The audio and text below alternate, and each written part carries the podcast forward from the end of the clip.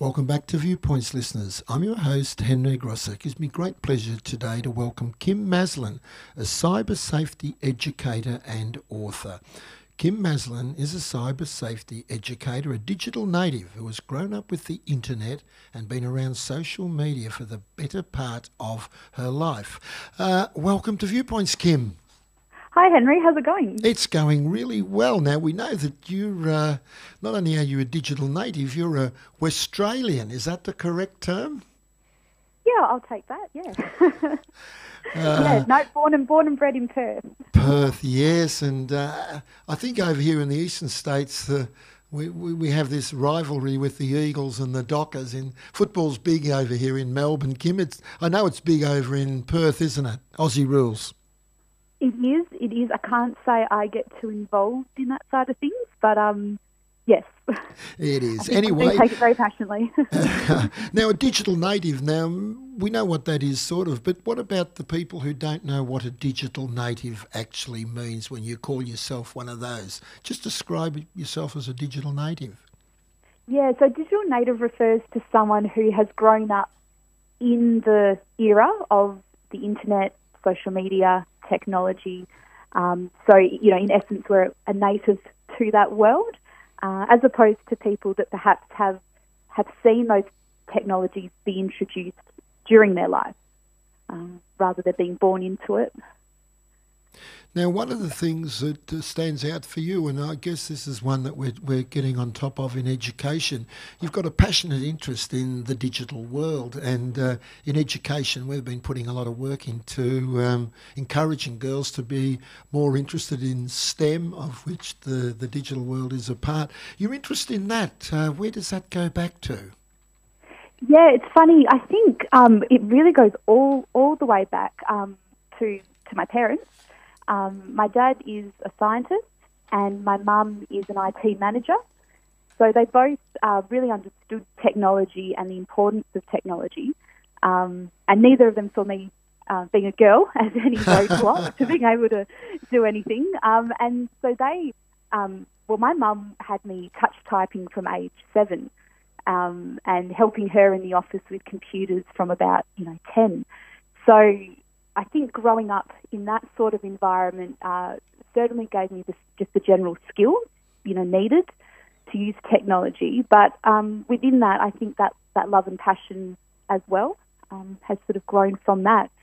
And um, I certainly found, I always remember this one story, if I can share, from um, sure. I, think I, was in year, I think I was in year four, and because I could touch type, and my teacher, you know, wasn't a digital native, um, so she had me sitting in the back of the classroom typing up all her report comments for her. Oh, what a clever teacher. You were exploited yeah. to your own yeah. advantage. and then I had to save it on a floppy disk for her so she could go and, you know, because it was back in those days.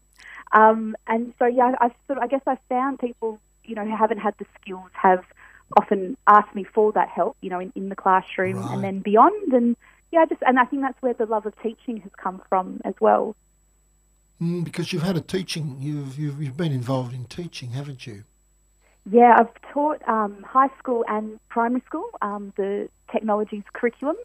Um, so, yeah, pre primary all the way through to year 12, which has been interesting. mm, your observation of the teaching profession as somebody who obviously still has a link to it in other ways. Well, yeah, so I, I, I still work uh, you know, closely with, with teachers um, and students, but yeah, not, not in the classroom at the moment. And how do you view the profession? Because uh, it's a profession that uh, people have mixed feelings about in some ways, although right now everybody loves the teachers. Definitely, as they should. as they should. Um, yeah, oh, look, I think I just have the utmost respect for teachers and everything they do. Um, I, I, I, worked in a school before getting my teaching degree in, in IT mm. support, and I could see all the effort that they put into everything they do. And then being a teacher myself um, for five years. I've got to experience, as I'm sure you, Henry, and Rob know all too well, the, the early mornings and the late nights and the weekends and those non-existent holidays. Um, but no, I think um, I think teachers do an incredible job, and I think I think there are a lot of challenges in the education system. Um, you know, more so now, perhaps than ever.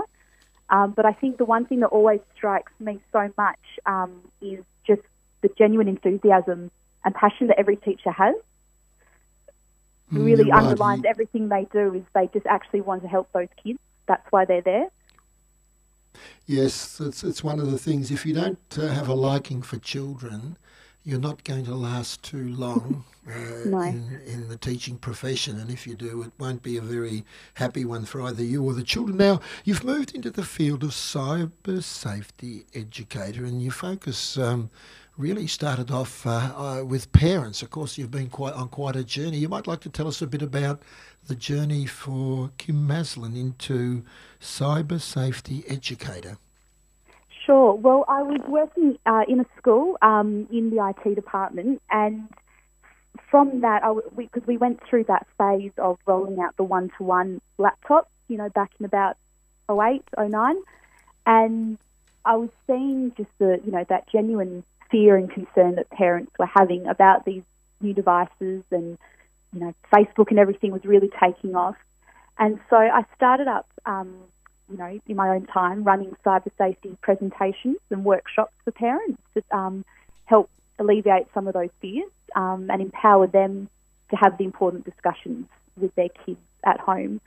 And they they were great. They were really fun, and um, I really enjoyed doing them. But the thing that I, I I started to find, and the feedback I started to get from parents was, although they would, you know, they'd come to the workshop and they were really engaged and they were really taking on board all this new information.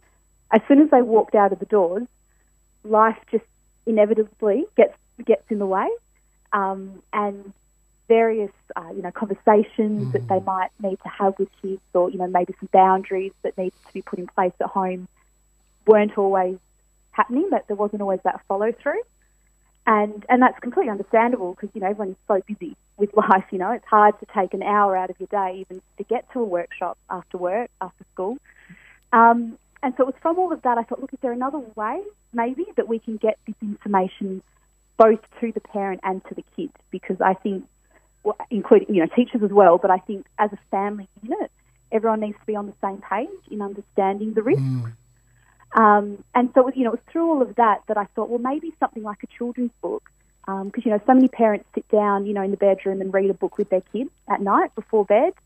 And I thought, I wonder if we can slip some of these messages into an activity that they're already doing. That might be an easier way of getting the information through.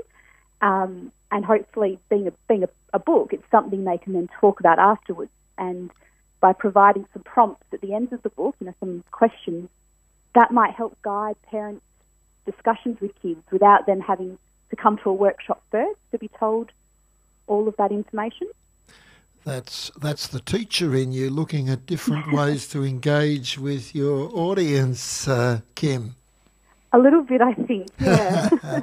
and you've written two books, The Tweeting Galah and The Zooming Owl. We need to take a short break. When we come back, can we can we look at the the journey Kim Maslin's on moving into the area of authorship and how that's all worked? Can you hold the line?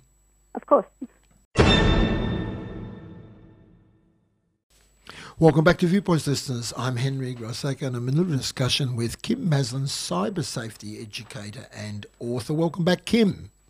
Thanks, Henry. Now, just before the break, we got to the point where your life has taken another little bit of a turn, and that is into writing books. And there's two that you've written the Tweeting Galah series and the Zooming Owl. Tell us a bit about the Tweeting Galah. You told us before you thought this was a way of uh, better engaging parents. Uh, how did you settle on that title and tell us a bit more about it? Yeah, well, the title itself's quite um, funny because we, um, my partner and I, were actually driving um, in, in the southwest of WA down to Margaret River, and I was throwing, you know, we were throwing these ideas around um, for writing this children's book, and I forget how it came up, but I made just like a passing comment, or you know, Tom made a passing comment, like, yeah, you just need like a catchy name, you know, like a, you know, like Tweeting Galah, and it was, you know, just like, oh yeah, like lol. But then we're like, oh, but actually, like, that's actually quite a good name. Um, obviously, just with the double meaning. Yes. And so, yeah, literally what just started as a bit of a joke, just that actually just stuck as the title. Um, and that's then been a theme that I've sort of tried to carry through because um, we've got the tweeting galah and the surfing penguin and mm. the little possums who looked up and then the zooming owl. And so for each title, I've always sort of tried to have like a tech, a technology term built into it, but then also mm. sort of more of the, you know, the animal, animal terms as well. Um, and I sort of found as a, because I mean, I don't know about you, Henry, but I know a lot of people sort of, when they're kids, they say, you know, I'd love to be an author when I grow up, or yes, yes, yes. Or, Everyone's know, got a book inside them. That's right. So, I mean, I always thought, you know, I always loved writing. Never thought I actually would, you know, get to do it. Um, and I've sort of found for myself that the the writing process tends to start with um, having the message that I, I want to share first. So, yes. um, whether that's you know too much screen time, I want to educate on that, and then from that, I pick the animal and that and that title, you know, surfing penguin or tweeting galah, and then once I've got that message and that sort of quirky title, I find that writing the story just starts to flow really easily. And what did you, um, in writing the books you wanted to write them, what did you learn from yourself about uh, the process of writing? Because it, doesn't just happen spontaneously, does it? No, I find I, I tend to sit on these story ideas for, you know, months, you know, sometimes mm. up to two years. You know, there's just the idea in my head. Um, but yes, yeah, certainly getting it down on paper in that first instance is, is the hardest bit. Um, and so that's, I mean, definitely the advice I would give to anyone of any age thinking about writing is to, to you just have to start. You, you have to just mm. get that first sentence on the page. And the, probably the, the biggest thing I learned um, through the process is just uh, acknowledging and accepting that the first draft of any one of the short stories is always going to be rubbish. it's just, you just know it's going to be rubbish, but and you're going to throw It'll it out. It'll be your worst version of whatever it is. If you're prepared to accept that, uh, it takes yeah. a big burden off your shoulders, doesn't it? That's right. You just get it out, and then you've got something to work with. You know, you've got something to tweak and improve. Now, now the tweeting galah. What are some of the messages that um, we find in that that book? Uh, so there's four four key messages. Um, the, the, first is around uh, posting online when you shouldn't. So um, the idea for kids that um, there are some things that should be posted, you know, online, and other things that should be kept private. Mm-hmm. Um, we also touch on online predators. So the idea that not everyone is who they say they are online. We touch on it's funny. This one's a funny one because I, I initially wrote it as um, a story about cyberbullying because yep. um, some you know some hopping Australian hopping mice make fun of a bilby, you know, who falls over in her PE class. But um, it was funny because upon reflection, I realised it was actually a bit more about um, online photo permissions and that lesson in asking a friend if it's okay to post something online before they put it up. Uh, and then the final message is all about screen time. And I think, for me, I think that's been the story that I've probably used the most myself as a teacher. Uh, it's all about a, a platypus spends you know all night playing games on his iPad and then falls asleep at school. Fascinating, fascinating. Um, now, you started out, uh, as I recall from our conversation before we went on air, that your initial focus was with parents, but these books have become uh, very popular in schools with teachers and educators. Has that surprised you? Yeah, it really did initially. Um, with the tweeting galah, I, I, I, honestly thought I was writing for for families, uh, but it became clear pretty quickly that it was it was more teachers who were jumping on the book and, and wanting to use it. And I think that was probably like in part due to the fact that back then, you know, three years ago, the the curriculum, the digital technologies curriculum, protective behaviours curriculum, ICT capability, you know, it was all either being introduced or, you know, very much had the spotlight on mm. it. And certainly back then, at least, there, there wasn't a heap of resources available for primary school teachers that were Australian curriculum aligned. And so I think, you know, perhaps that, you know, that was the reason that they, you know, started turning towards the tweeting galah but certainly since then, um, with the other stories, I've very much had that in the back of my mind that teachers find these books useful. So I've tried as, as much as I can to align the stories to what I know teachers are, are, covering in the classroom. Mm, no, excellent. Now, the Zooming Owl, that's another good play on words, isn't it? Tell us about that one.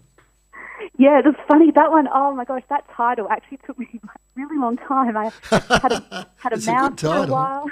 Thanks. um, so that story came, obviously, just, you know, in, with everything that's been happening in the last few months, I was helping, uh, providing teachers with some support as they were transitioning into online learning. And, and naturally, I'm, I'm sure it's been the same over East. You know, there's been a lot of, um, you know, a lot of confusion and, and fear, you know, around using this new technology so suddenly. And so I thought, well, maybe, you know, maybe there's a way that this series can provide some support.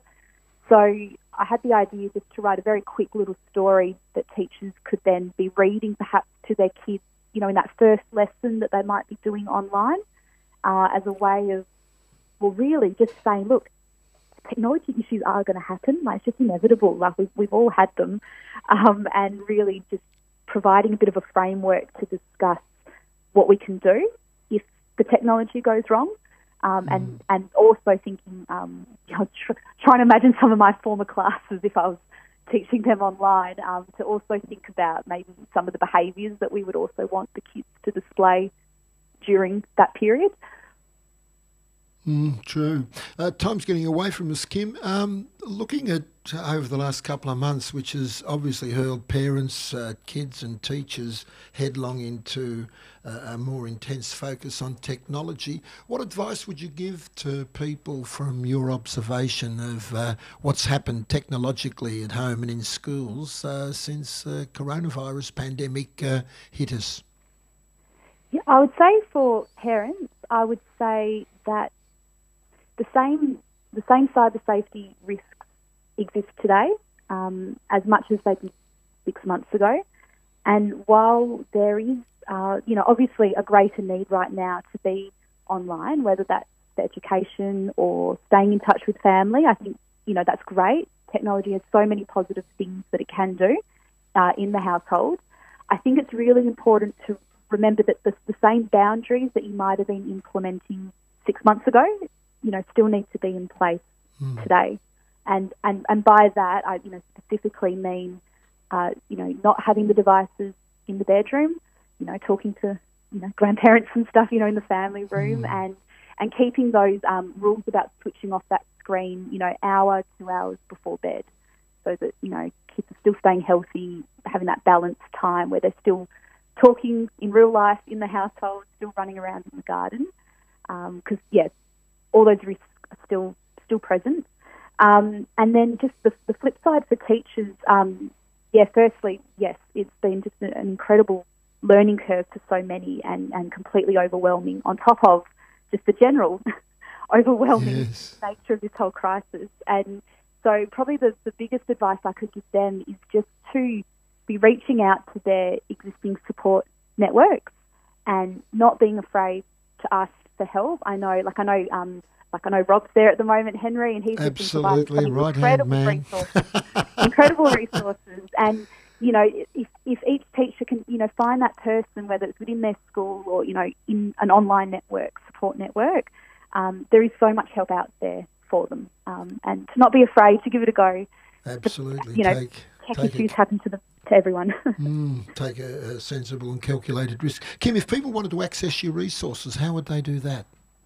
Uh, yeah, so the Zooming Owl is freely available um, to teachers to download. Um, so if they wanted to, they can go to the Tweeting Galah website. Um, all the books are available in like paperback printed form um, and also ebook form. So whatever's easiest. Excellent. Well, Kim, it's been a real pleasure chatting with you. Congratulations on the great contribution you're you're making towards uh, uh, supporting the education and the well-being of our children in this rapidly thrust upon us changing technological uh, time. Oh, it was great chatting, Henry. Thanks for having me on. My pleasure. That was Kim Maslin, uh, uh, a digital native uh, who's giving a lot back to the field of education. Listeners, cyber safety educator and author, and yes, the Tweeting Galah series. Great set of resources. We'll take a short break. Don't go away.